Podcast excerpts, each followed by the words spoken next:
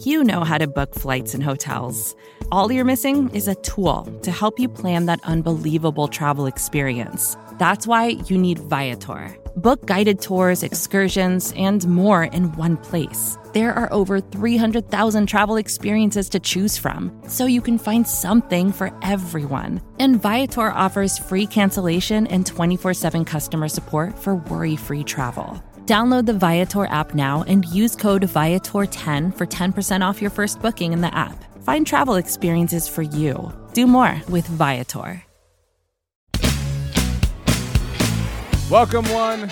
Welcome, all. It is Tuesday, November 15th, 2022. It is 7.08 p.m. Central Standard Time. And because my son threw a fit, we are eight minutes late. It is the Blog of the Boys Roundtable. You can watch our show live every single Tuesday evening. You can catch the rewatch at your own convenience. You can also listen to this show on the Blog of the Boys podcast network. You can hear, I was going to say here, you can hear, see, or read all of these fine gentlemen all across the Blog of the Boys pages, podcasts, videos, whatever, all throughout the Blog of the Boys universe. Let's get started at our six o'clock position. Well, I guess six and 12, just kind of depends how you look at it. It is the one and only Tony Catalina. Tony, uh, thank you for joining us. Um, what did you eat for lunch? Man, um, I actually made Brandon Clements joining us Perfect. next in the top right corner. Uh, Brandon, uh, you look sparkling as always. Is that a Seattle Seahawks jersey? Kind of looks like one of those. Nah, salute the truth, man. Got to rep- represent. Is this a this year's version of of the uh, salute to service jersey? Or I'm not sure. My wife got it for a good deal, so I can't. I'm not sure. I'm sure. I'm probably gonna say last year. Okay, doesn't matter. It looks sharp nonetheless. Uh, wearing a CeeDee Lamb jersey, uh, I can't wait to debate whether or not he has established himself as a wide receiver one. It is the one and only David Howman who was a guest on this week's episode of the Riders Block with Brandon Loree and Jess Navarro. Brandon, uh, David, what do you think that uh, Tony had for lunch? I feel like he had a roast beef sandwich. Was that true, Tony? It's close. I had a steak, uh, a cheesesteak. Mm. So. Okay uh, Boston cheesesteak sandwich. Um, bit of a different thing. Um, AJ, by the way, getting the party started off early, says five points to Howman for the jersey. No love to Brandon for his jersey, by the way. Um, you know, it is what it is. Uh, Mark says five points to the entire panel for not listening to their caution last week. I drank RJ's Kool Aid and Green Bay did it to us again. I should have known better. We'll get to that.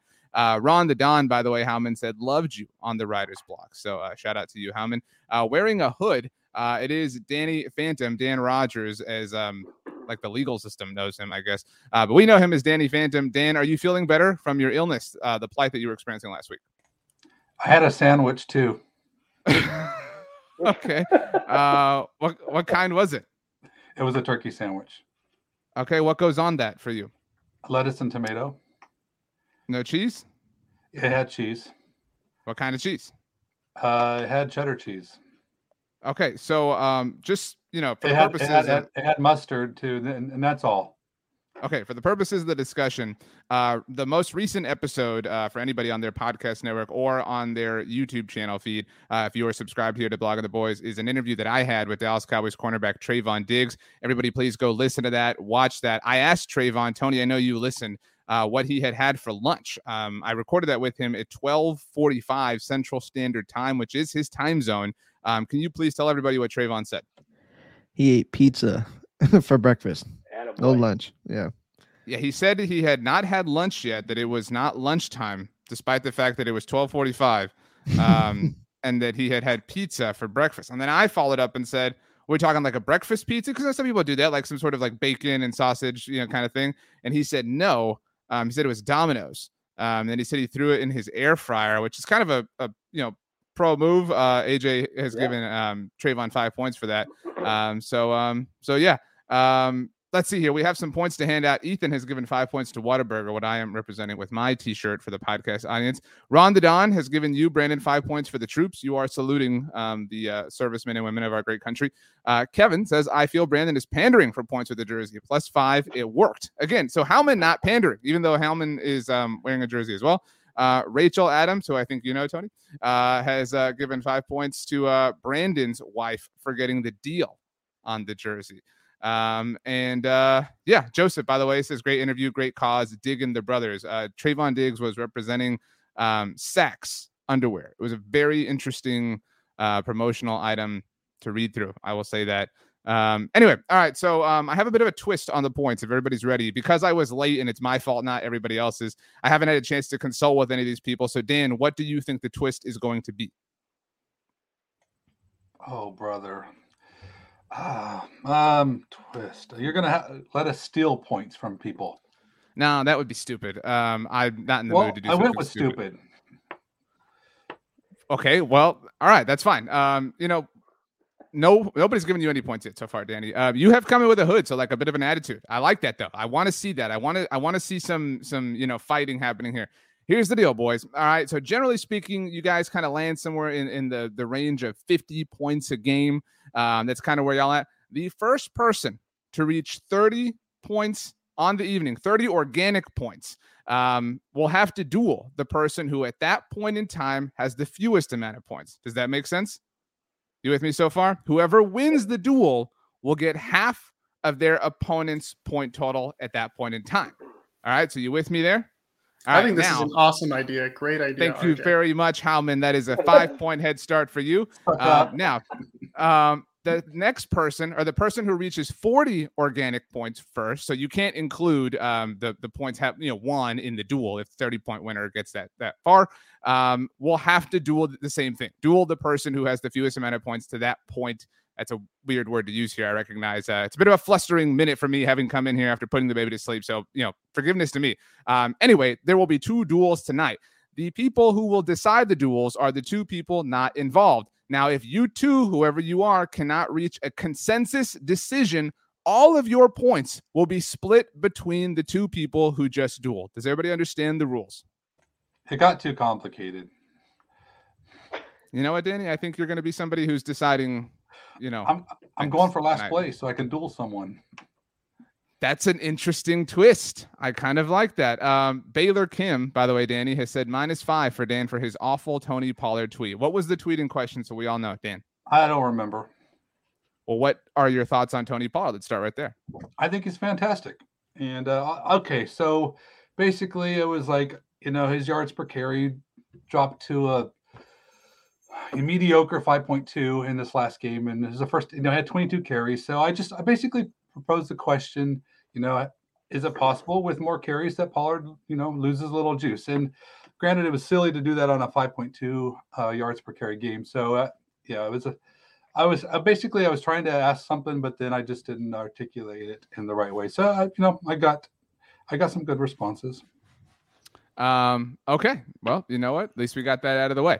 Uh, Tony, let's let's start. We and by the way, the duel subjects have already been set. Um, so I'm very excited for those duel subjects. Again, first person to reach 30 points, we'll get there when we do. My dog is making himself cozy, by the way, in the background. That's that noise.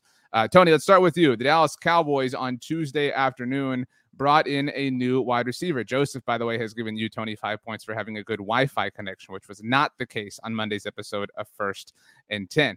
So the Cowboys have a new tight end, or, or goodness gracious, they have a new wide receiver. They technically made two moves. The Cowboys put Alec Lindstrom, who you know well, Tony, on injured reserve, and went ahead and released Mike Tafua. They have brought in Brock Hoffman and Antonio Callaway to their practice squad. No offense to Brock, uh, but nobody really cares. Everybody's all on the Odell Beckham Jr. train except for Danny Phantom. So, do you believe that the, the signing of Antonio Callaway means that the Cowboys have moved on and are out of the Odell Beckham Jr. sweepstakes?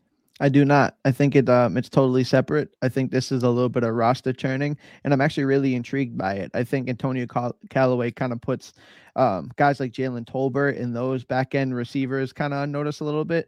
Um, Antonio Callaway is a athletic guy that can make plays. I mean, he he did have one quality season where he had over 500 uh, receiving yards. He had five touchdowns, and I believe it was in the range of 40 receptions. And and that was in 2018. Now, whether it be off-field uh, issues or injuries, um, Antonio Callaway really hasn't been productive and really hasn't been in the league at all since 2020. So I, I'm I do think that Antonio Callaway brings something to this team if he can keep his head on straight. If you know there is value in bringing in this guy from a practice car practice squad standpoint. And if you actually look at James Washington's best numbers and Antonio Callaway's one real season, it, it's pretty comparable. So um, I don't think to answer the question, this is anything OBJ related, but I am intrigued by the signing. So I think we all agree. Can I get some head nods? This has nothing to do with Odell Beckham Jr. My dog, seriously, trying to make himself very comfortable. I understand it's very noisy. It's been a hectic 10 minutes, if that isn't obvious uh, in my house. I'm very anxious to get started here. Um, so we all agree, right? This has nothing to do. This, you know, we don't need to read into this as like the Cowboys are out on Odell Beckham Jr. Um, Howman, should we read into this um, as the Cowboys maybe being a little bit concerned about Jalen Tolbert. Kevin offers plus, plus five points to Tony because Tolbert needs to be on notice. Um, Jalen Tolbert lined up offsides on offense as a wide receiver in overtime in a critical game. One of the most unforgivable things that anybody can do in an NFL game. Um, I, am not sure if it's necessarily putting him on notice, um, wow. especially because the Cowboys. I mean, they worked out Antonio Callaway before the Packers game, so he was already on their radar. Um, this is just when they actually made the move. So I don't think that it necessarily has anything to do with Tolbert and his penalty in, in the Packers game. Um, but it is, you know, they're, they're going to obviously bring him in and they're going to see what Callaway can do. As Tony mentioned, you know, he he has shown some promise in the brief opportunities he's had in the past. And with Tolbert, I mean, he's still not quite there yet, and he had a big mistake in the in the Packers game. Um, so it could be towards that you know he's getting put on notice, but I don't think that that's the motivation for the signing. Um, so first of all, AJ has said that Tolbert was off offsides while you were speaking, Howman. So um, tough scene, uh, right there. Danny Kevin says we should be asking have the Cowboys given up on Washington coming back this year. The original reported time frame for James Washington returning was the month of October. It is November fifteenth. Um, so that is clearly not happening. Do you? I mean, again, I, I don't think any of us want to read super into the Antonio Callaway thing, but do you think it's fair to to at least ask the question that maybe the Cowboys are considering that he won't play for them this season? Yeah, I think it's fair. I mean, I, I can't find anything on him. I mean, I'm trying to figure out when's he coming back, what's going on. Uh, I'm still a little bit hopeful because you know, you know, Washington is a is a downfield threat, and I think that's what what um Callaway brings too. I, I went back and looked, and I remember writing about him when when he's coming out. And I, I, went back and looked, and he was 101 on my drop board. He was like six spots ahead of Cedric Wilson. And so, I mean, he definitely he's the type of player that you know that you could get you know uh, a deep a deep ball to. And uh, but I do think that's that's probably a whole lot nothing. I agree with. I mean, Tony and and Howman. I mean, they said everything correctly. That's and in both of their responses. Uh, and I I don't I'm not reading anything to the, to Tolbert being in the doghouse. This this is just a guy that's got speed and um, you know he's they'll take a look at it, but I, I don't I don't think that there's anything that we should expect from this.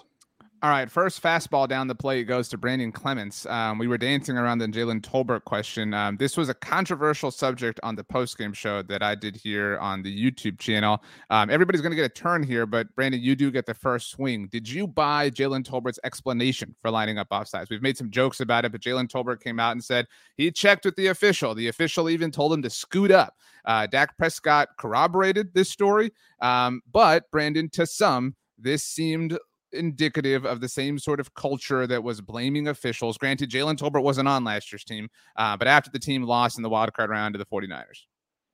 Yeah, it's to me, I, am not buying it to be honest with you. I, I, think I think it's at the end of the day, you need to look and see where the ball is. That's that's the most important thing. I wouldn't be asking the ref. Uh, that's that's not the ref's job to be doing that kind of stuff. So I wouldn't be asking the ref. You should be looking where the ball is and making sure you're you know you're lined up correctly. So I you know, I, I mean, it, it, this adds up to all these different things that Jalen Tolbert, you know, he's been a disappointment this year as a third round pick.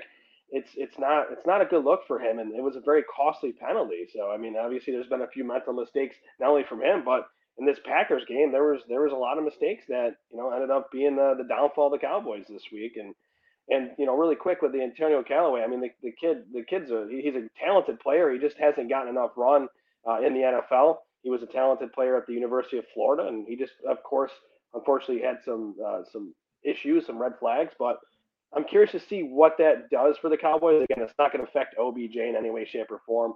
So, but uh, I mean, Tolbert Tolbert is already squarely in the in the doghouse for not only a lot of fans, but I feel like I feel like some of the coaches are not too happy with him, honestly. So, I mean, I wouldn't be surprised if he doesn't get his act together. He's he's gone in a year or two.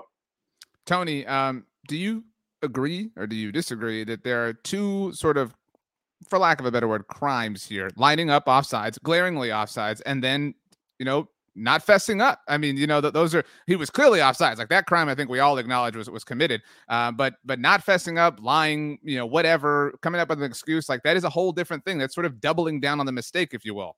Yeah, I think you the, the lie part is the crazy part because you said it. It's an absolute lie. I mean, he didn't the fundamental wide receiver thing to do is to check it with the line judge every single snap. It's been done since Pee Wee football. He didn't do it until about a second and a half before the ball was snapped. So he looked he looked to this line judge and then realized he had to back up. And I honestly thought in the moment they were going to flag him for a false start because he was shuffling at the line, like when the when the ball was snapped. So for him to come over the sideline, it felt like a kid who got in trouble with his parents. It was like, I, I did what he asked, you know, I, I did what they told me to do. And it's like, you know, in the moment he made a mistake. And honestly, I really wish they would have called it a false start because we would have never seen the subsequent like run that he put away. So like give it a false start. The play never happened. But yeah, no, it's tough. He lied and he made a mistake. And it was really football 101.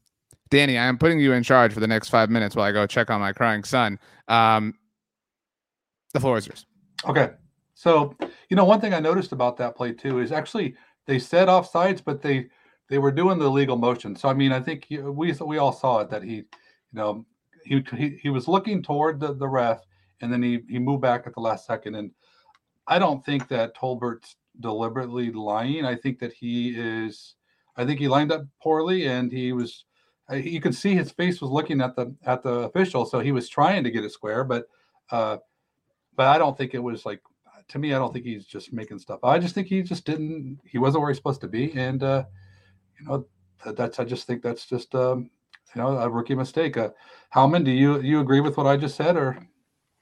Yeah, I think I generally agree. For me, the bigger question though is why is he on the field at that point in overtime in such a critical moment? You know, the the coaches have pretty much straight up said like he's not ready. That's why he's not playing very much. Um, and even in this game, you know, he did he played I think eight snaps. Most of them were he was run blocking, and he was doing that on this play. But if you're if you have a player that you don't think is ready to get a full workload, why do you have him on the field in overtime in a critical game when you need you know you need to go down and score a touchdown to to win the game? Um, so I think you know obviously it's a learning moment for Tolbert and it's something for him to grow from as a rookie. You're going to have moments like that in, in a variety of ways. But I mean, Kellen Moore has been the offensive coordinator for a while now. Mike McCarthy's been the, been a head coach for a long time, not just in Dallas. Like they should know better than to put someone like that out there when they've admitted that he's not ready. Yeah, I I don't know. I I heard McCarthy kind of, you know, answer that question too. I mean, I'll be the first to to take an opportunity to criticize McCarthy. I don't know. I, I think to me that's. I mean, what were they going to ask him to do? He did. He I, I, I, honestly, looking back, I can't see the sequence of plays as far as how they were rotating people in. So I don't know.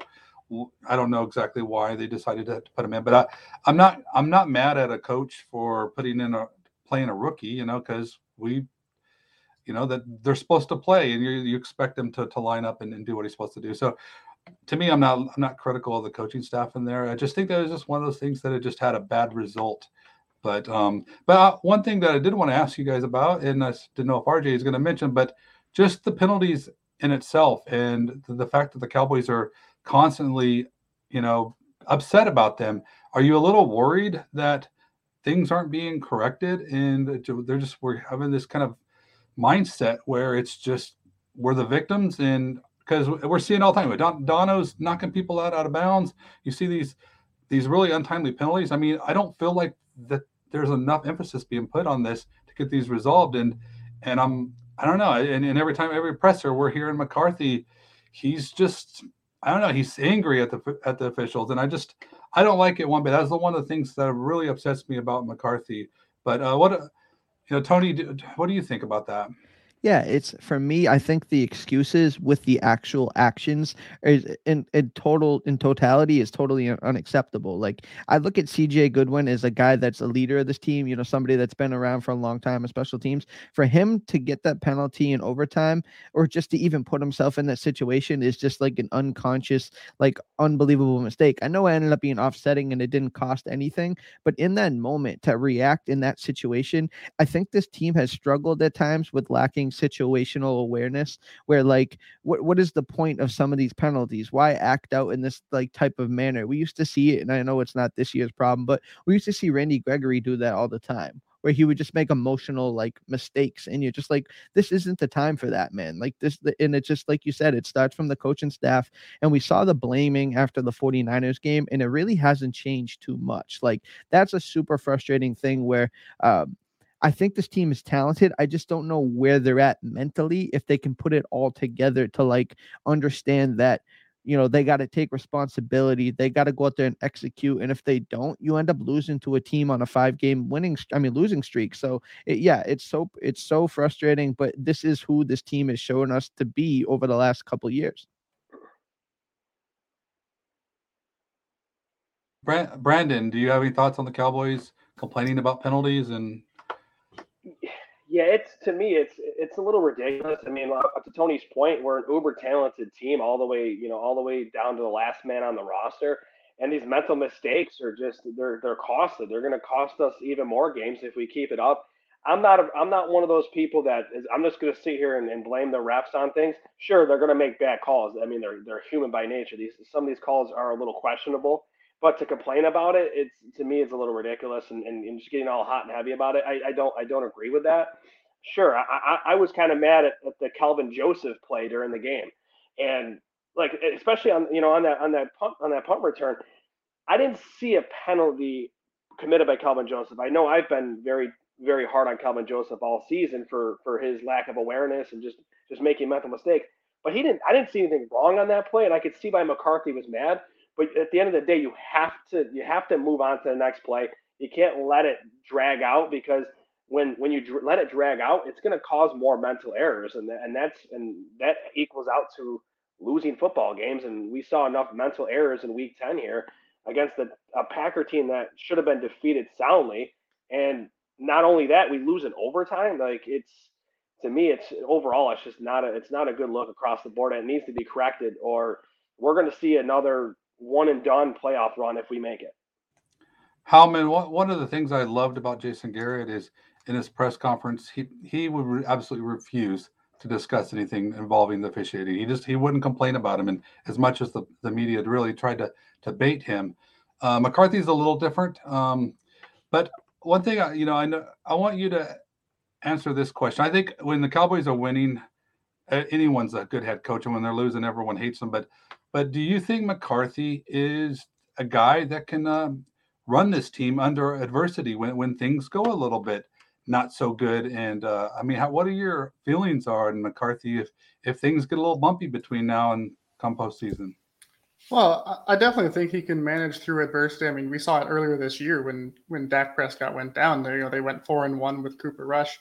Um, the penalty thing is is kind of it's really hard to figure out because it's been a consistent problem. You know, they were the most penalized team in the NFL last year.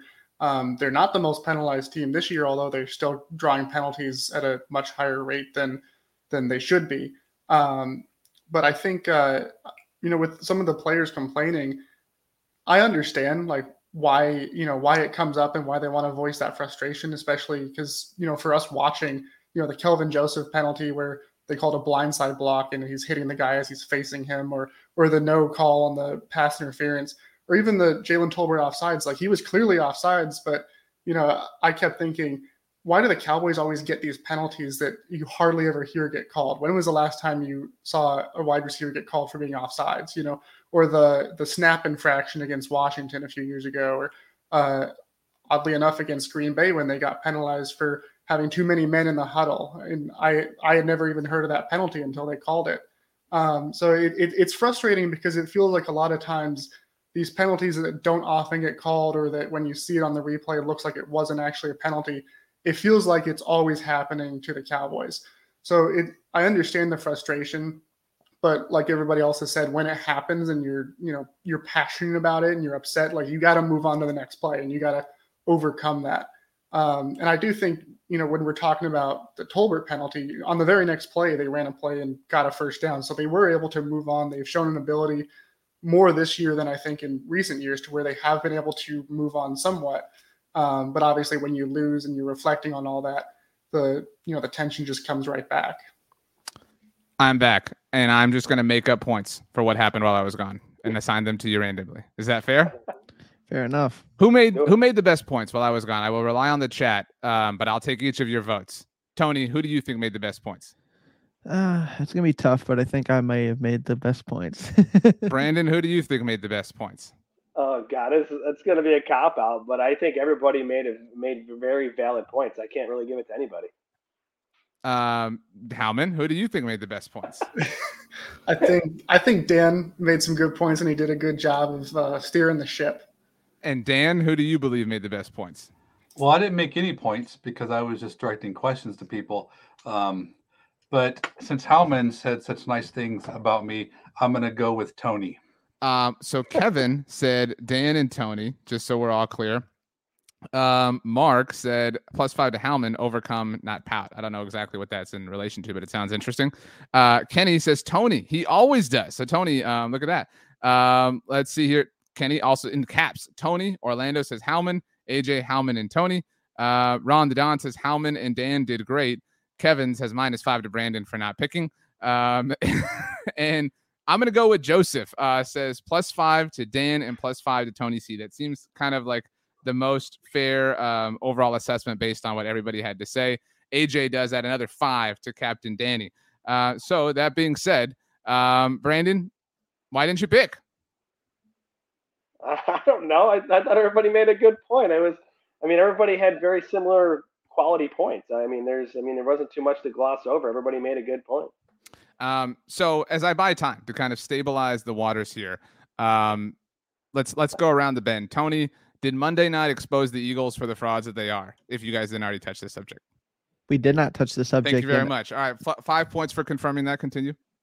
but I think I think this is kind of what we saw coming for the Eagles. I think there was a few games where they escaped by the skin of their teeth, and uh, yeah, I think this team is flawed. I mean, obviously they are eight and one, and your record says you are what you are, right? But at the same time, uh, this game it was coming along. You know, it was coming for a while now. Um, they weren't going to go undefeated. I don't know if anybody truly believed that. Um, yeah, and you know, you could say or chalk it up a little bit to being a division game, and those games are played, you know, typically close, but um, there's definitely some things that the Eagles shown and other teams have seen now that um can be exposed. I mean, when things aren't going perfectly well, then then they don't have that second quarter of football where they have like an offensive onslaught. They can be had, and you know Heinicke's that type of quarterback. Um, that he just was scrappy and he was out there fighting and making plays, and um, ultimately, yeah, the, the, this Eagles team is beatable. They always have been beatable, and now we finally get to see it.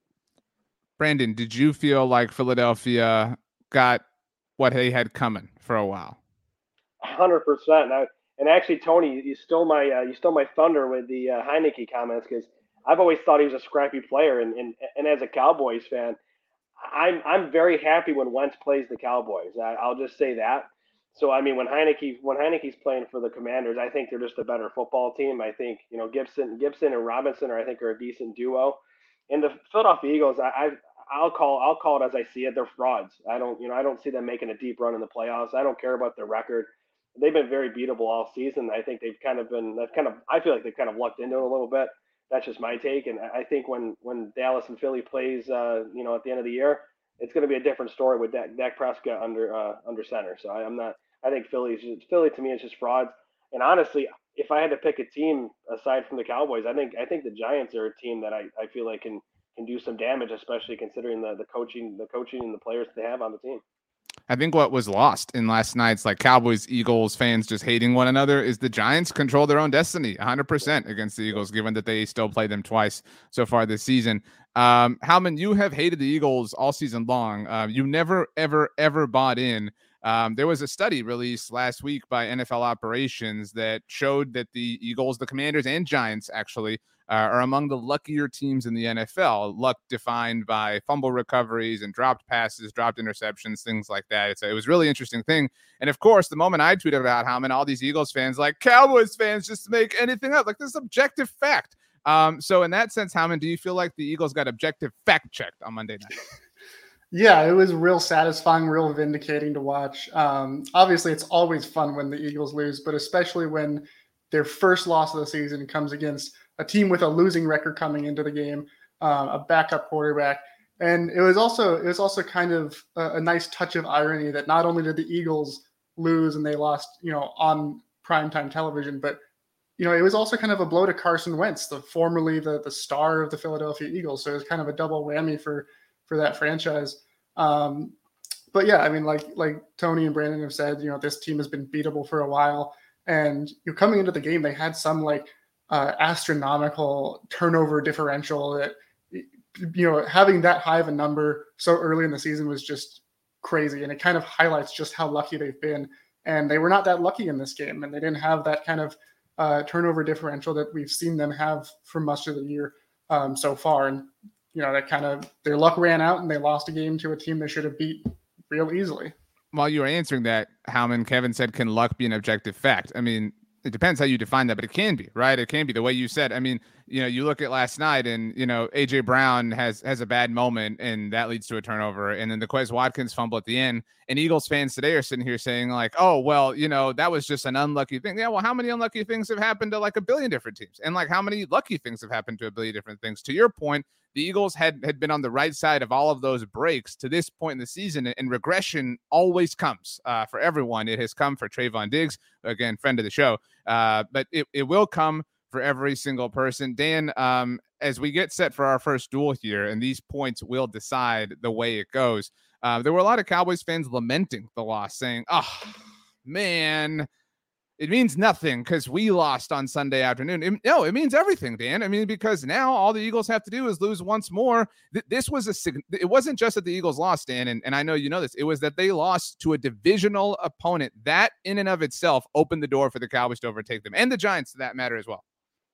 Absolutely, and that's why had we took taken care of business in Lambeau, we would we would control our own destiny for that exact reason. You know, the Giants would too to that point. But like, you're right.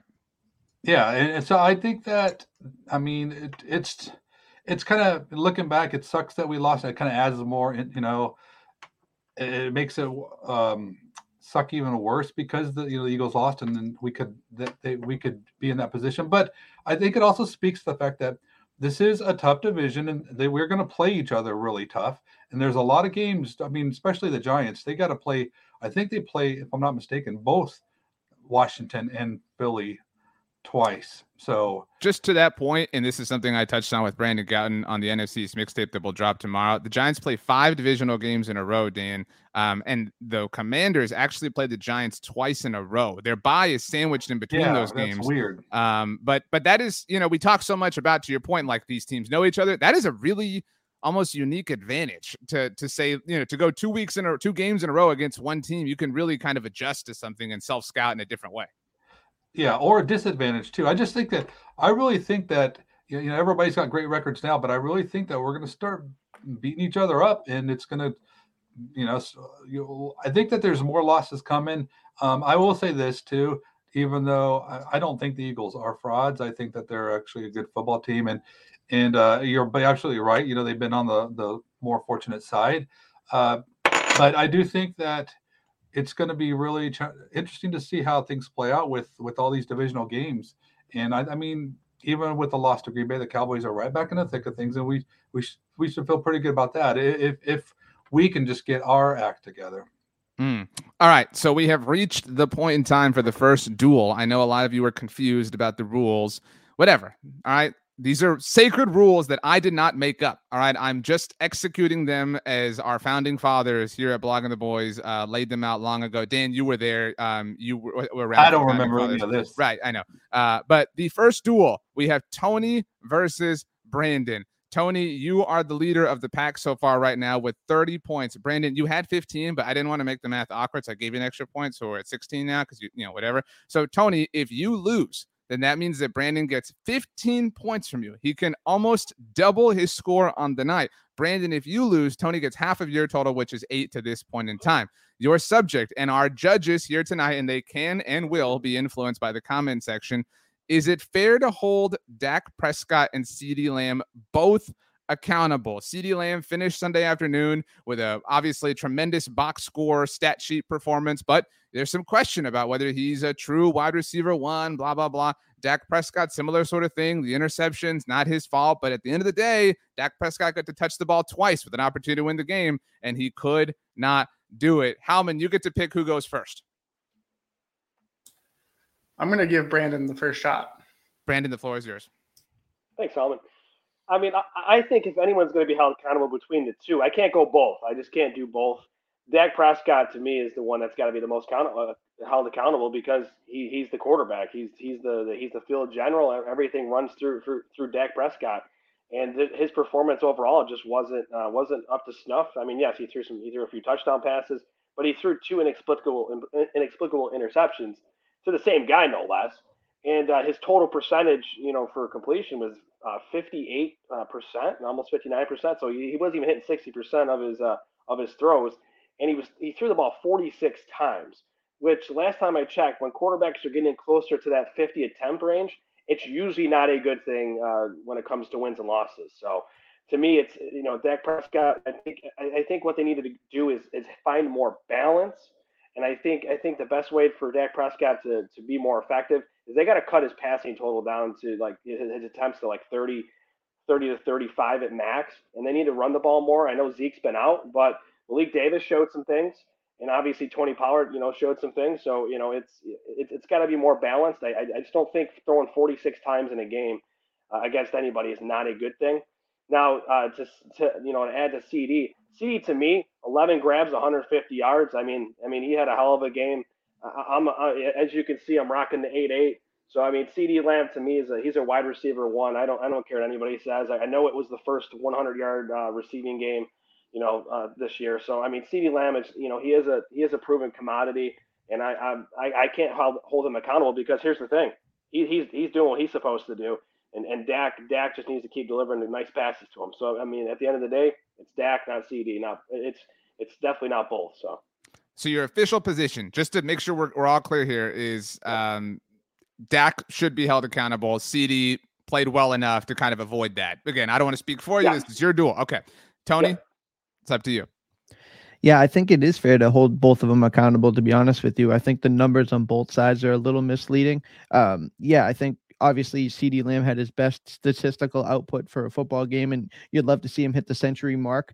Um, you know, like I said, that's something this offense has been is lacking, but he's not without blame. And I think you know many people, wide receivers, um, many analysts across the league have have come to the defense of Dak Prescott and those specific interceptions. Said there were some things that C.D. Lamb didn't do right or Dalton Schultz didn't help their quarterback in those situations. Like there's so much timing and anticipation for a quarterback to throw these footballs. You know what I mean? They're not they're not going to just throw it to the man. They're throwing it to a spot. They're throwing it at a time. There's rhythm involved in these throws. So Dak Prescott is not without blame, right? He he has to understand in those situations where you're, you know, if you're going for seven or six and you're missing out on three for turnovers, yeah, that's a tough situation. That's a big swing, and they capitalized and scored 14 points on both of those situations. So you don't want to see that. But there are some things that we've seen CD Lamb over his career early on. The reason why there is a wide receiver one debate is the simple fact that um, CeeDee Lamb hasn't like taken his route tree or his route running ability to the next level. There's been challenges in his route running ability, his separation as a whole. This unit has had an issue. So um, if you could see, and we all watched the game, and you could see the team, and you know when they cut to the the sideline, you see C.D. Lamb arguing with Dalton Schultz, telling Dalton Schultz like we got to figure this out. Then Dak coming over and having that conversation with both of them. You know, not putting the blame on them, but like, hey, there's an issue here. There's no reason why both of you guys should be within the three four yards of each other consistently all football games. So I think it's disingenuous and, and not accurate to say that they both don't hold some accountability. Again, the numbers are going to be skewed. They played five quarters of football. So if Dak Prescott's thrown the ball 46 times in five quarters, it's not the same as him doing it in four and CeeDee Lamb hitting 150 whatever yards in a five quarter situation. It, it's it's a little different. Again, you know, I, am to round it all about and not repeat myself. I think they both hold some accountability for what happened on uh, Sunday night. Danny, you're first. And again, you and Howman have to reach a consensus. Um, you and Howman actually both have 20 points. Um, so if you are unable to reach a consensus, both Tony and Brandon will each receive 20 points. So it's up to you, Danny. So I was gonna go with Brandon because I think that the his his final answer is more correct in the sense that I I, I would give it more towards Dak, more blame towards him. But I really think that uh, Tony's explanation was was very well put together. So I, I, I give credit for showing your work. So I, I'm, I'm going to lean towards uh, Mr. Catalina on this one. Look at Tony chugging the coke while like he's nervous, he's sweating. He's this is a duel. I mean, it's it's intense. Uh, okay, so that's one vote for Tony uh, Howman. Again, you know, you can sway Danny. I mean, you know, you don't have to just think like if I don't vote for Tony, I'm losing all my points. You guys can debate this. Like, you know, there, there's a chance for that as well. We're not going to agree, RJ. so, uh, Howman, who um, who wins this duel? Well, it's funny because I, I I don't agree with what what Danny said, but I agree with his ultimate outcome. I'm, I'm casting my vote for Tony, but I, I I am of the opinion that that both of them have to be held accountable. I would lean more towards CD Lamb. So, um, you know, you're you're a receiver. You got to help out your quarterback. You got to run the right route. Um, Tony kind of kind of hit on that similar situation with Dalton Schultz on that first interception. So, um, ultimately, we come to the same point of casting the vote for Tony. I'm sorry, Brandon. Brandon, do you yeah. um do you regret wearing that jersey? Maybe that emotionally swayed you tonight. Not, you know, maybe you were unable to be impartial and objective. Not at all. I'm just going to add a little bit to that that conversation uh, with uh, Dalton Schultz and CeeDee Lamb and, and Dak. It, honestly, it looked like it looked like Dak was a little bit more upset with Dalton Schultz. To be fair, so I just wanted to add that piece in. I don't, I don't. At the end of the day, CD CD's running. I think he's still running pretty good routes, and I, I've seen Dak miss some very easy makeable throws, especially across the middle that have led led to interceptions that for a forty million dollar quarterback is inexcusable. So I, I stand pat. I think it's it's definitely it's definitely more on Dak's side than CD. Tony, Brandon, you both took some heat for a moment. So, brief uh, point for Howman and Danny. Um, you guys, Kevin has assigned you each uh, minus five point chip uh, for not holding Michael Gallup accountable. I'm just kind of like getting to the point here with this comment. Um, do you feel like Michael Gallup is avoiding criticism, Howman? Like, like, I mean, I think CD Lamb, I think we all, I guess, except for Brandon, agree that CD is, is worthy of some criticism, but Michael Gallup's kind of skating by without anybody talking about him and gets the like I don't want to call it an excuse, but like of, of coming back from the injury, what can you expect? Like, no, you're on the field, man. You got to produce too.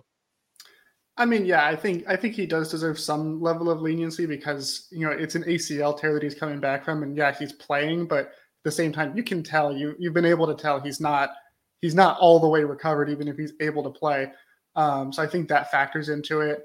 Um, but at the same time, you know, he's not performing as well, but he's also not the guy that this front office told us all offseason is going to be the guy, is going to be the focal point of the offense. So he hasn't been handed those expectations. CD has. And so when he makes those mistakes, it just stings a little bit more. Danny. I, it's really tough to say because I, you know, without looking at things closer, I, I didn't really see anything that Gallup was doing wrong. I thought for, for the, the plays he was involved with that he he was fine. Um, I do think that the reason that I think that it falls more on Prescott obviously is CD was was the blame for not crossing the face on the pick, and Schultz was the blame for not going out deeper on the, in the, in the pick in the end zone. But I think that if you look overall at the at the the plays, there's just more times where Prescott was just a little frazzled and his feet wasn't set and he's kind of rushing things and you know he every time he he holds onto the ball a little too long. You know that things, good things tend to not happen. And I just he didn't seem like he was comfortable for whatever reason. So to me, I just think that you know he he threw three touchdowns. Great. I mean, we know Dak's a great quarterback, and this is never about that. But I I do think that in a game like that, you you kind of want him to be a little bit better. And and to me, I'm I think that that's why Prescott is a little bit more uh, should be held a little bit more accountable for this one. Well said. All right, uh, Tony, congratulations on winning the first duel. You are in pole position here on this roundtable. It's been a while since you've been able to land this plane. Um, you know, hopefully tonight's your night. That's all we'll say. So you have 38 points, Tony, by way of stealing or, or earning half of Brandon's. But what I meant is you have to get to 40 organically for the next duel to happen. So you're 10 points away from the next duel uh, taking place. So that being said, let's um, let's start with Danny and Howman again here. Um, and Howman, I'll go to you first how panicked, and we'll ask the, the audiences too that's here with us live, how panicked will you be on Thanksgiving if the Cowboys lose on Sunday to the Minnesota Vikings and the Giants beat the Detroit Lions? I know you believe, for whatever reason, Howman, in the big fraud that is Dan Campbell. Um, but still, in all likelihood, the Giants are going to beat them and get to eight and two. Should Dallas lose, the six and four Cowboys will be hosting the eight and two Giants on Thanksgiving Day. So Define this how you want, one to 10, letter grade, whatever. How panicked will you be if this is this is the hypothetical that we're living in? You can't come out and be like, I think the Lions are gonna win. No, this is the hypothetical. Yeah, well, first of all, I do think the Lions are win are going to win, Ah. but I'm going to answer your question anyway. Um, but uh, no, I, I really wouldn't be too panicked. Um, the caveat there, of course, is how how they lose that game because obviously, if they get Sure. absolutely blown out, if they have injuries pile up, you know, then it's you know that that's you're panicking for a different reason. But I mean, the Minnesota Vikings. I mean, they, they just beat the Buffalo Bills. So if the Cowboys are also lose to the Vikings, then it's kind of a situation. Well, we're you know, we're in the same situation as the Bills. The Bills are a good team, and you know I I, I think that the Vikings are probably a better matchup for the Cowboys than the Packers. Um, for for starters, they're playing in in a dome stadium, which is a completely different uh, setup than being in Lambeau Field. Um, but I, I think that if you lose to the Vikings with what we've seen from for that team so far, you know it's it's not necessarily a bad loss. And then the very next game you get to play the, the, the Giants, you have another opportunity to get another divisional win. So all you got to do is, you know, Mike McCarthy always says, you win those division games, you're going to be in good shape. Um, so I really wouldn't be too panicked uh, if that's the case. There's plenty of season left, plenty of division games left. Danny. Yeah, well, for starters, I don't know why, but I'm just not worried about the Giants at all. At all. I, I like I agree with you, but I feel so bad about this. Like I, I feel horrible. Like I, I mean, it it just it feels so disrespectful to, to just like not consider them like it's not that we're not afraid of them. We like I don't think that any of us even find them to be relevant, which is again just kind of disrespectful. it is, and that's why I try not to say anything bad about them. But I Say it, drag them. I don't know. I'm- I'm just not going to say anything good. I just, uh, I just think that. Uh, so I wouldn't be. I'm not worried about Thanksgiving game, regardless what happens. But I'll tell you what, I will be panicked if the Cowboys can't. Well, regardless, win or lose, if they cannot solve some of the the things that's been ailing them, you know, for the better part of a you know few seasons, in particular, being able to stop Dalvin Cook and in the running game, and or what is our secondary going to look like if if we don't have our our if we have to rely on like Kelvin Joseph and and, and the, the rookie DaRon Bland. I mean, are we is, is Jefferson going to just light us up? So there's and also too, I I still want more rhythm and, we got to remember this is the what would it be the fourth or this there, there hasn't been too many games with CD and Dak playing as as CD being the number one guy. So there's still some uh rhythm and chemistry that's got to happen and I, I that's what i was hoping to look to see in this green bay game is just to is to see more consistency with prescott and, and kind of work himself towards that first half to you know of last season. So if i don't if, if i see those kind of things that's where the panic will set in because to me it's going to be like here we go again. Here we go. It's this is what's going to happen. Regardless of where we get through the season we're not going to be able to contain the outside when when the 49ers are running to the outside or something. I don't know. So that's where the panic will be. Uh, certainly not with the, with the New York Giants. I'm going to amend this question, um, and I'm going to ask just for some head nods first. Um, do we feel like this three game stretch, Green Bay, Minnesota, New York, is like we're, we're progressively getting less scared as those games go along? Is- that how, how the group kind of feels? Like, like being that you're a little bit less afraid of Minnesota than you were of Green Bay, a little bit less afraid of New York than you would be Minnesota. Everybody kind of agree with Brandon. You disagree. I do think it's interesting. Just again, this is one way to look at this. Um, updated DVOA rankings today. The Cowboys still rank fourth in terms of overall team DVOA. The Packers 14th, the Vikings 17th, and the Giants 19th. So that does kind of line up with with like the feel. You know, you're kind of progressively facing some worse opponents. Um, Tony, you did listen to the Trevon Diggs interview, so um, I did give you five points just for that alone. Everybody should go listen to that interview. And I thought it was so interesting, Tony, and I don't want to spoil it, but he specifically was like hyped about the Vikings. He's his exact words were, "That's the one." We're looking forward to Kirk Cousins, Justin Jefferson. He talked also in the interview about how he hates coming off of byes and how he feels like that kind of ruins the vibes. It does kind of feel like the Cowboys kind of snapped back in rhythm, and now they're locked and loaded for this Vikings team. Yeah, you know, he said a couple of things there that really intrigued me with um, you know, he, what did he say? Um like eh, we didn't this he said something about the Packers loss being a good thing, right? It kind of woke He him said up. it, it didn't happen to us; it happened for us. Right. And I thought that was really insightful for him, you know, a third year player to have that kind of insight off a loss. Like you to- like I, I totally agree. He he and based on his words, and I don't want to put words in his mouth, just but based on the way he sounded like it, it sounded like either him or the people in that locker room feel that the Vikings are the measuring stick in this league. And, you know, with them being eight and one, they might I think in that locker room they might think that they're the best team in the league. And I think them, you know, being they want to kind of shake it off and win that football game and be talked about in that same breath. I think that they all feel that this game is that game. And, you know, for, for him to come out and say something like that, it was kind of a breath of fresh air there. And, um, and understands, like, I don't think they took the Packers game lightly. And obviously there's a lot of emotion involved in it, but there is something to be said. Like he said, they come out of the bye week a little sluggish, but now they kind of got punched in the face a little bit and they, and they're looking to take it out on Minnesota. So based on those words, I was pretty pumped up about at least what I think that locker room feels about this week. Brandon, it does kind of, I mean, it was obvious that the Green Bay was a big game for Mike McCarthy. I made it very well known how it was a big game for me. All you losers were unaf- or were too afraid to say that. Whatever, that's fine. Um, but it, to Tony's point, and I guess to Trevon's point, it kind of feels like the Vikings game is the big game for them. They're like, who cares about this Packers team? Yeah, we lost, but like that, those are those are the battles and the scars and the wounds of past teams, right? Like we're, we're not here to fight the fights uh, of our forefathers and, and the, the people that came before us. We're here to fight this fight, and this fight is concerned with the Minnesota Vikings. Yeah, I mean, an eight and one Minnesota Vikings, who uh, arguably the that, that Bills game they just had was one of the best games I've seen in a long time. I mean, I can't, I, I couldn't believe the, the back and forth. I mean, Justin Jefferson. I mean, I always call Micah Parsons a unicorn. I mean, Justin Jefferson's a unicorn. I mean, the the, the kid just has so much talent. I still can't figure out on that fourth and long where he just made that grab where it looked like the defender was going to pick it off, and he just somehow one handed and then came down with it. I mean, it was it was absolutely insane.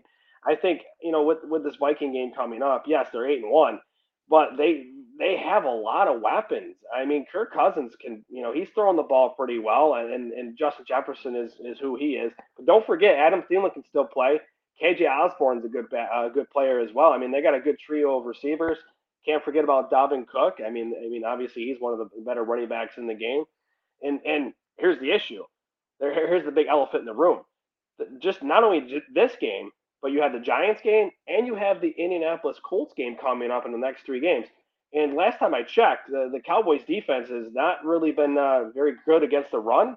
And those next three games are featuring Dalvin Cook, Saquon Barkley, and Jonathan Taylor. Yeah, These but the Colts are frauds. I'm not afraid of the Colts, Brandon. I'm sorry. It's I'm, still Jonathan I'm, Taylor. Uh, Jonathan. I don't. I really don't care. That they're they're in like the, the Cowboys will have a week and a half. Uh, I mean, I just you know, I'm very, very, very confident against the the baby. I'm very confident. Uh, I'm very confident they're going to win the game, but I don't think Jonathan Taylor walks. You know, I don't think he leaves that game without 100 yards. I just that's, that's great.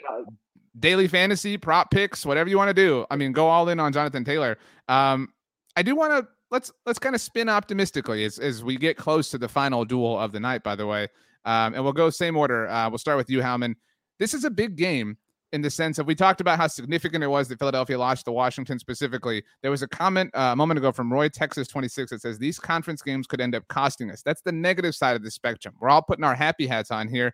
You win this game, I mean, you give yourself a tiebreaker for the potential number one seed in the NFC. Howman, I mean, like if if if things do, if the Eagles lose another game and the Cowboys control their own destiny, the Cowboys are very much in position to potentially win the first round bye in the NFC with a, a, game in hand against the Minnesota Vikings and establish that tiebreaker or equalize that tiebreaker against the Eagles because they beat them earlier this season. Yeah, I, obviously it's it's a huge huge opportunity. Um, you know, there's still I mean, there's a lot of season left. Like I said earlier, there's a whole lot of different things that can happen for the Cowboys, to the Eagles, what have you. Um, but I think also just the fact that the Vikings are you know they they have such a great record. They just beat the Buffalo Bills, who was pretty much everybody's consensus pick to at least reach the Super Bowl, if not win it outright before the season started. Um, so you know if they're able to go out and get this win, not only does it you know help with all of the calculus for getting to that number one seed in the NFC, but it's also it can be a bit of a statement game too of like yeah we lost in overtime to Aaron Rodgers, we should have won that game, but here's how we responded. We came out against the team that's now tied for the best record in the NFL and we we beat them in their own stadium. And if, if they're able to do it in even a slightly convincing fashion, that's even better because I think it boosts everyone's confidence in the kind of sentiment that Trevon Diggs was saying about like, you know, it, this game is going to help us get better. Um, so that could really be the launching point for this whole team going forward. Jose brings up a great point with what Trevon said in the interview. Do we want the bye? Um, that's a future us problem, Jose. We'll worry about that when we get there. Um, quick question. I just want one very quick answer from all of you. Howman, who's the worst division in the NFL right now, today? Uh, AFC South. Danny. Yeah, same. Tony. Yep. Brandon, are we going four for four? Okay, so four for four. Danny, obviously, if the Cowboys win these next two games, that week and a half before the Colts game, we're cruising. We're on easy street, right? Like it's it's you know, kumbaya. Let's get pumped. You know, maybe the Eagles drop them between now and then to add to the festivities and whatnot. Of the final six games of the season, four of them for the Cowboys are against the AFC South. They are the we, we- sit here and we talk about the, the NFC East and the NFC Beast and all this stuff. They're the only team in the division who has yet to play an AFC South team. I mean, that that soft landing spot is waiting for them. You can make an argument, I guess, Danny, that this is I don't say this is the season. That that's an exaggeration, but th- this is a critical point between now and next Thursday night is going to massively swing things positively, negatively, or keep them status quo for Dallas right now. I, I do think so, and I think uh, you know one of the reasons too is you know, and Brandon mentioned this a little bit as far as like with with Cook and Barkley and then and um, Jonathan Taylor. I think, but one thing about you know the Cowboys, if you have a quarterback that can threaten, just just be a threat. You know, like Justin Fields was was a threat, and, and um, you know Aaron Rodgers is for sure. You know he has that big playmaking ability. Then that's what really makes the running game even more difficult because you can't sh- focus on those guys. Like we're going to shut down. I mean, the, the Colts, I'm not worried about it. Same thing with the Giants too, because I'm not scared of Daniel Jones.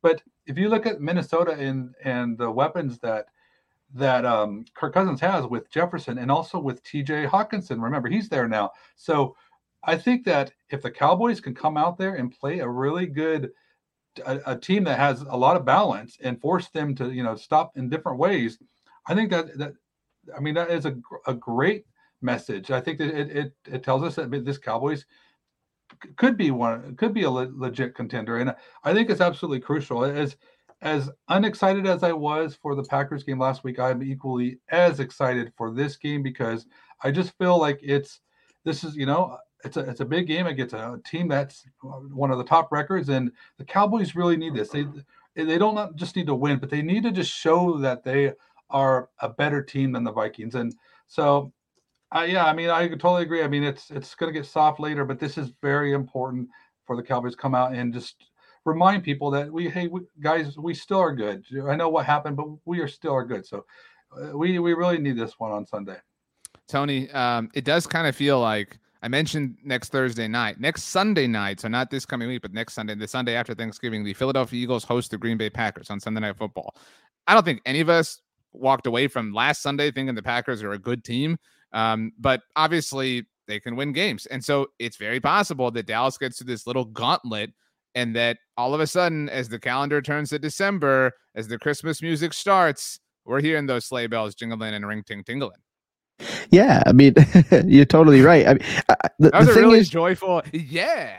yeah. So- Well, you, the the problem is, well, not the problem is, I've already started listening to Christmas music, so I'm all in. But um, I say that to say like the Packers can beat anybody. I mean, when you get Aaron Rodgers, if Christian Watson is somebody that's kind of you know, like now getting confident and like maybe it takes going against DaRon Bland and Kelvin Joseph and Anthony Brown to do that, but um, you know, the Packers weren't as bad as that five game losing streak is. I don't know if they're like the Packers of old and they're really somebody that's going to, you know, even make the playoffs at this point, but they're a team that will probably be a tough out and be a, in a challenge week to week for teams. So if you're telling me the Eagles can lose that game, I absolutely agree with that. Um, but the, this next week against the Vikings, you, you try not to make every game so important. But if you look at the schedule and you look at the records, seven and three feels a lot different than six and four, right? So if you can get to Thanksgiving seven and three, we're not worried about the Giants.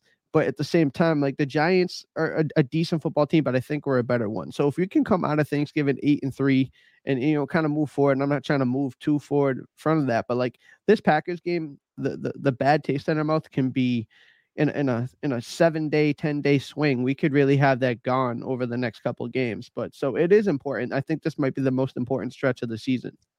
Brandon, to Tony's point, um, I mean things things change fast, right? Like like two weeks ago feels like like the Bears game feels like five years ago at this point for the Cowboys. Um, and so yeah, I mean if Cowboys win these next two, you could argue that that would be kind of a, a higher feeling than even the four game win streak that Cooper Rush authored. Oh, absolutely. Given given the uh, the opponents, I mean, an eight one Vikings team, and I mean, I know a lot of you guys don't uh, give the Giants, uh, you know, a little bit of their due, but they're, I mean, I think they're a quality football team. So, I mean, walking, you know, walking away with those next two games with wins, I think I, I think the confidence for the Cowboys are, is going to be through the roof. And um, I, you know, I'm really excited for this this eight and one Vikings matchup. I think it's going to be a lot of fun. Going to be a close. I think it's going to be a close game. I think I think Dallas pulls it out. I just think I, I think it's just going to be super close. If Cow, if the Cowboys can alleviate some of those mental errors, which have been proven not to happen, but if they can correct those and not have as many mental errors, I, I think the Cowboys can, uh, uh, you know, uh, leave Minnesota with uh, with a victory. And uh, you know, I, I, the Giants game coming up. That's don't sleep on the Giants. I mean, the Daniel Jones is who he is, but Brian Daboll is is one heck of a coach. He's already proven to be a very good coach. He's under that Nick Saban uh, coaching tree, and uh, Joe Schoen it came from the Buffalo Bills as the uh, uh assistant GM, now the GM of the Giants. Uh, the Giants are, you know, I hate to say it, you know, I, I can't, I, I could never ever root for the Giants, but I got to give them a little credit for what they're doing and how they scheme things up for Daniel Jones. They're using him to the best of his ability, and he's throwing about 66% of his passes completed. So I mean, he's he, he's looking he's looking a lot better than uh, the Daniel Jones we're used to seeing. So overall, Minnesota Vikings, New York Giants, it's going to be it's going to be an interesting stretch. Mm. Um, all right, that wraps up the open forum portion of the roundtable. We have one final duel to go. Brandon, you made a charge over the second half of things after you lost the first duel. So you actually don't have the fewest amount of points at this point in time. Tony, you reached 40 organically first, uh, which means you will be dueling the person who has the fewest amount of points to this point in the conversation, and that is David Howman. So, Tony, you have 48 points to your name. Howman, you have 30 points to your name. The winner gets half of the opponent's point total. The loser loses half of their points. And again, Danny, Brandon, you will decide who wins this roundtable. If you refuse, if you cannot reach a consensus, you will forfeit all of your points to be split between Howman and Tony. Remember, we do pick a winner, so there can be some strategy involved here. Brandon, you have a question before we begin? Yeah, what's uh, what, did Danny and I have for points? Um, Danny has 35, and you have 30 I'm sorry, 33 at this point in time. So you did make a late charge um, at this point. That's a good question. Um, we're past the point giving part of the game, but um, if we weren't, you would have gotten some points for this. Howman, um, do you feel like you can take Tony's title? This is a chance. If Tony wins this, it's his night running away. Yeah, I'm I'm ready for the battle. Tony, you are so close. I mean, it, the ball's in your hands. One fourth quarter closeout drive. You're up by 10 points. Go score right here and, and you can ice things out. Yeah, uh, I'd probably have to hit Tony Pollard on the left side there to convert, but we'll see what happens. Um, all right, so we have spun forward towards the Vikings game, but this game has to do with the Packers' loss. Danny, you will choose who handles this question first. Who deserves more blame for Green Bay, Kellen Moore or Dan Quinn? And Danny, Brandon, for your grading purposes, for the chat's grading purposes, they have to choose. This is not like the previous duel where we talked about both Dak, CD, whatever. They have to pick one. Who deserves more? 51 49 doesn't matter. It has to be more. They have to defend their case. Danny, pick who goes first and explain why you have chosen that person, please. So, since Tony has an 18 point lead, I want to give Howman a chance to come back first. So I'm going to go with Howman first. Okay. All right. Well, um, who deserves more blame for the, for this question? Uh, I never thought I would say this, but I have to go with Dan Quinn. Um, and I, have been a huge fan of Dan Quinn since the Cowboys hired him. I was even a fan of him before when he was coaching with the Falcons. And overall, he's done a great job with this defense. That's undeniable. But you come into this game against the Packers and you know what they're going to do. They like to run the ball. They're they're running the ball at a high rate. They actually have one of the slowest offenses in the NFL, regardless of whether they're losing, whether they're winning. They they just take their time. They run the ball, and you know you look at how many points they've been scoring in other games. You kind of see why that is. But this is a Cowboys defense that has struggled with the run. The last game that they played was against the Bears, another team that loves to run it, and they got run all over in that game. And interestingly enough, the offensive coordinator for Chicago is the same, runs the same scheme. He was a QB coach in Green Bay a year ago. And so it's a very similar scheme. Obviously, Aaron Rodgers isn't going to be doing what Justin Fields does, but you know what, what kind of runs you're getting. You know what you got to fix. You know what you got to shore up. And what we saw was they're still getting those big runs to the outside. The guys were not in the right position.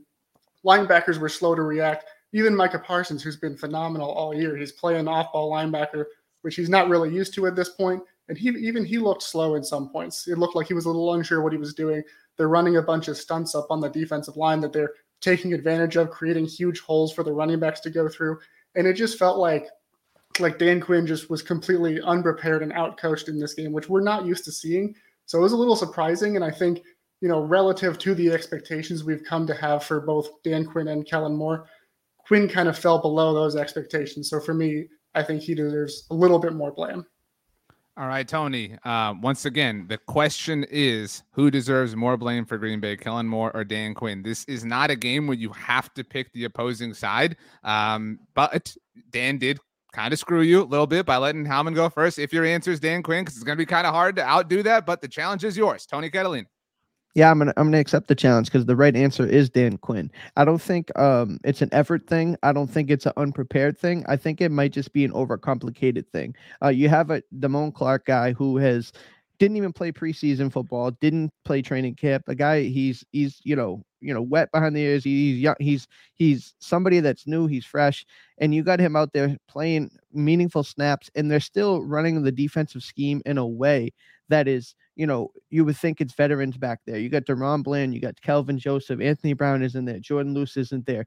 They don't have the same guys that, you know, you could roll out there early on that we are so, you know, accustomed to seeing making plays and just being a steady hand. I think a lot of these times, and we saw it when Aaron Jones hit the big touchdown, Dave, uh, you know, Howman alluded to it. There were some stunts and there were some things there that just were miscommunications, whether it was Dante Fowler, excuse me, didn't come on the you know the TE and come with the twist there and left the open an open gaping thing. I think just he has to get back a little bit, bring the play back playbook back a little bit, allow him to uh, let this defense play a little more freely, let him think less, you know, go out there and play football. So Dan Quinn, it, you know, the, the recipe for the Cowboys is out there. You can run the football on them. You can kind of you can impose your will a little bit. Um, you know, again, Howman with the the Micah Parsons playing a more traditional off the ball linebacker situation due to injuries, due to you know schematic things, whatever the case may be. That is not getting the best use of one of the best, if not the most dynamic defensive players in the NFL. So to have him here and, and, and not be able to rush the passer and kind of neutralize him organically without the team really having to do it is a challenge. I think there's some things that Dan Quinn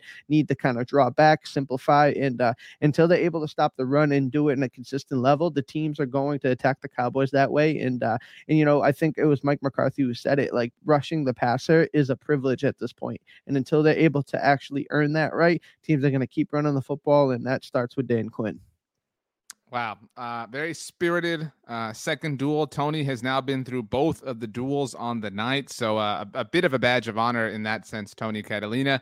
Uh, Brandon, you were the one who asked what the point totals were. Um, so if you did do the mental math, should Howman win this duel, then he will win the roundtable. Should Tony win this duel, then he will win the roundtable. So you and Danny are not only deciding who wins the duel, you are deciding who wins the roundtable. So with that being said, that pressure set, Brandon Clements, who won the duel, David Howman or Tony Catalina. Both of them voted for Dan Quinn. So it's which argument you preferred. Yeah, and actually, real quick, I, I disagree with them both. I, am I was I'm on the Kellen Moore side of the. so I just I'm sorry I can't. I, the 46 is passing times. I just can't get over that when when uh, Malik Davis and, and Tony Pollard were running, you know, for over five yards of carry. So I, I got to go on the other side of the fence. But to that point, you both you both made great points but I got to go with Howman. Sorry, Tony. I think Howman did just he just gave it made it made me feel a little bit more towards Dan Quinn than I thought I would be.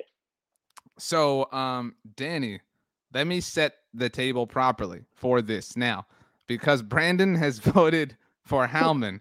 if you cannot reach a consensus, you you can kind of rig this if you really want. If you cannot reach a consensus, your points, yours and Brandon's, will be split between Tony and Howman, which would mean that Tony wins the roundtable. If you agree with Brandon, though, that would mean Howman wins the round table or wins the duel and then effectively wins the round roundtables. You can throw the judging of the duel if you'd like in the name of accomplishing the greater good in your eyes if you believe that Tony is deserving. But of course, uh, it is up to you. Danny, all of the drama is set straight up on you. Bring us home. So, like I do with anything, I made my decision before I heard Brandon talk, and and honestly, um, I'm I'm glad I did too. But I will say this, you know, Howman came in there despite being down and he threw some dimes to come back on this one. And so, I mean, I have to give him props for for that. But I also want to say that Tony, you know, he did not succumb to pressure and he went for it on fourth down. And instead of coming up short, I think he did a draw and Pollard took it to the house. I think that the the the points made about um, keeping things simple and not having those guys think too much and using using Micah Parsons for what he's should be used for at, on the edge is is a great point too. And so I, I think it's super close, but I just you know I'm sorry we can't come to a consensus. I am going to to give it to, to Tony. So what that means is you have not come to a consensus. So Dan, Brandon, your points have been split in half, allotted to Tony, allotted to Howman, which means Tony Catalina, you are our roundtable winner. You also won the first duel. So you have two titles this evening duel one and BTB roundtable winner, Tony Catalina. Tony, how do you feel? Are, are you flattered that, that Dan skirted the rules to help you win? Like, where, where, where's your head at right now? Do you feel bad at all for Howman? I got a lot of emotions right now. You know, no, no. Honestly, you know, it was a really good roundtable, a lot of good points, and um, you know, I, I love doing these because I, I get smarter every time I'm here. So to be able to win a roundtable with a bunch of you guys, it, it feels good, honestly to be fair though, Tony, given that I had to miss part of it, this one has a bit of an asterisk, right? Like it's not like a real roundtable. I mean, do, does it feel that way to you? Does it feel a bit inauthentic? Do you, do you feel like you won the, the Super Bowl the season Tom Brady was injured, kind of thing? I mean, a win's a win. wow, Howman, how do you feel about this? It was a really dramatic finish. You had it. You had it seemingly. In fact, I think that Danny thinks you should have won, but rigged the whole, you know, shebang. Yeah, it, it oddly kind of feels like the game last night where you know there, there was that fumble where there's clearly a face mask and you know his head's mm. getting ripped off and you know so I kind of feel like the Eagles and that's just a dirty feeling so I don't like it. Uh, Brandon, you lost the first duel and you cast your vote for the person who lost um, in the grand scheme of things. Um, just not a great not a great night of selections. And you were the, you, it was really, you started off on a left foot when you wouldn't pick somebody, which is what the crowd said, you know? That's okay. I'm okay. Gotta have some no, more no, conviction. You know, Danny, you put a hood on and you really kind of embodied that spirit. This whole the podcast audience isn't isn't seeing this, but you really kind of embodied this sort of like pot stirrer here on this episode. Yeah, I mean, honestly, I, I hate surrendering my points, but I don't think Brandon deserved them after that last answer. So um, Brandon, this man, this man hugged you with a grenade strapped to his body. I mean, like he took you down. Yeah. Not Brandon, you finished, you actually finished the game with zero points because of Danny Phantom. Oh, jeez Louise. That's all right. I guess I go in the record books books for that, I guess. Um, Tony, Kevin has said the winner has to make a sound tonight to end the show. Correct? Um, look, I'm a man of honor, I'm a man of integrity and Tony has made a lot of terrible sounds, although he had a great chicken sound um, last week. Uh, that being said, Tony, as the you know roundtable winner, I mean you're kind of like the Eagles right now with this like eight 0 record, you know, because I've had to miss some of this. Um, so whatever. Uh, too many. We're comparing too many things to the Eagles. Howman, I'm glad that you lost because you started my train of thought down that line. Um, so Tony, um, as the winner, you get to pick somebody that is not me to make a random sound. We've done animals, so if you can avoid that, please, like give us a non-animal sound that the person has to make. Uh, it's up to you. You can pick whoever you want. Um, make it good. All right, give. I want to. I want to hear um, a turkey gobble. I just said not to do animals. Like literally. Oh, ju- my bad. All right, hold on. Um, and those were literally the words that I just said. I, I, I all right. Hold on. Let me think. Make a uh, make a, a grinding the gears on a standard vehicle. You can't. You, you pop the clutch, and I want Brandon to do it. oh god. Clunk, clunk. Was was that it? That was, uh, that's how it was when I first tried to do it uh, on the show.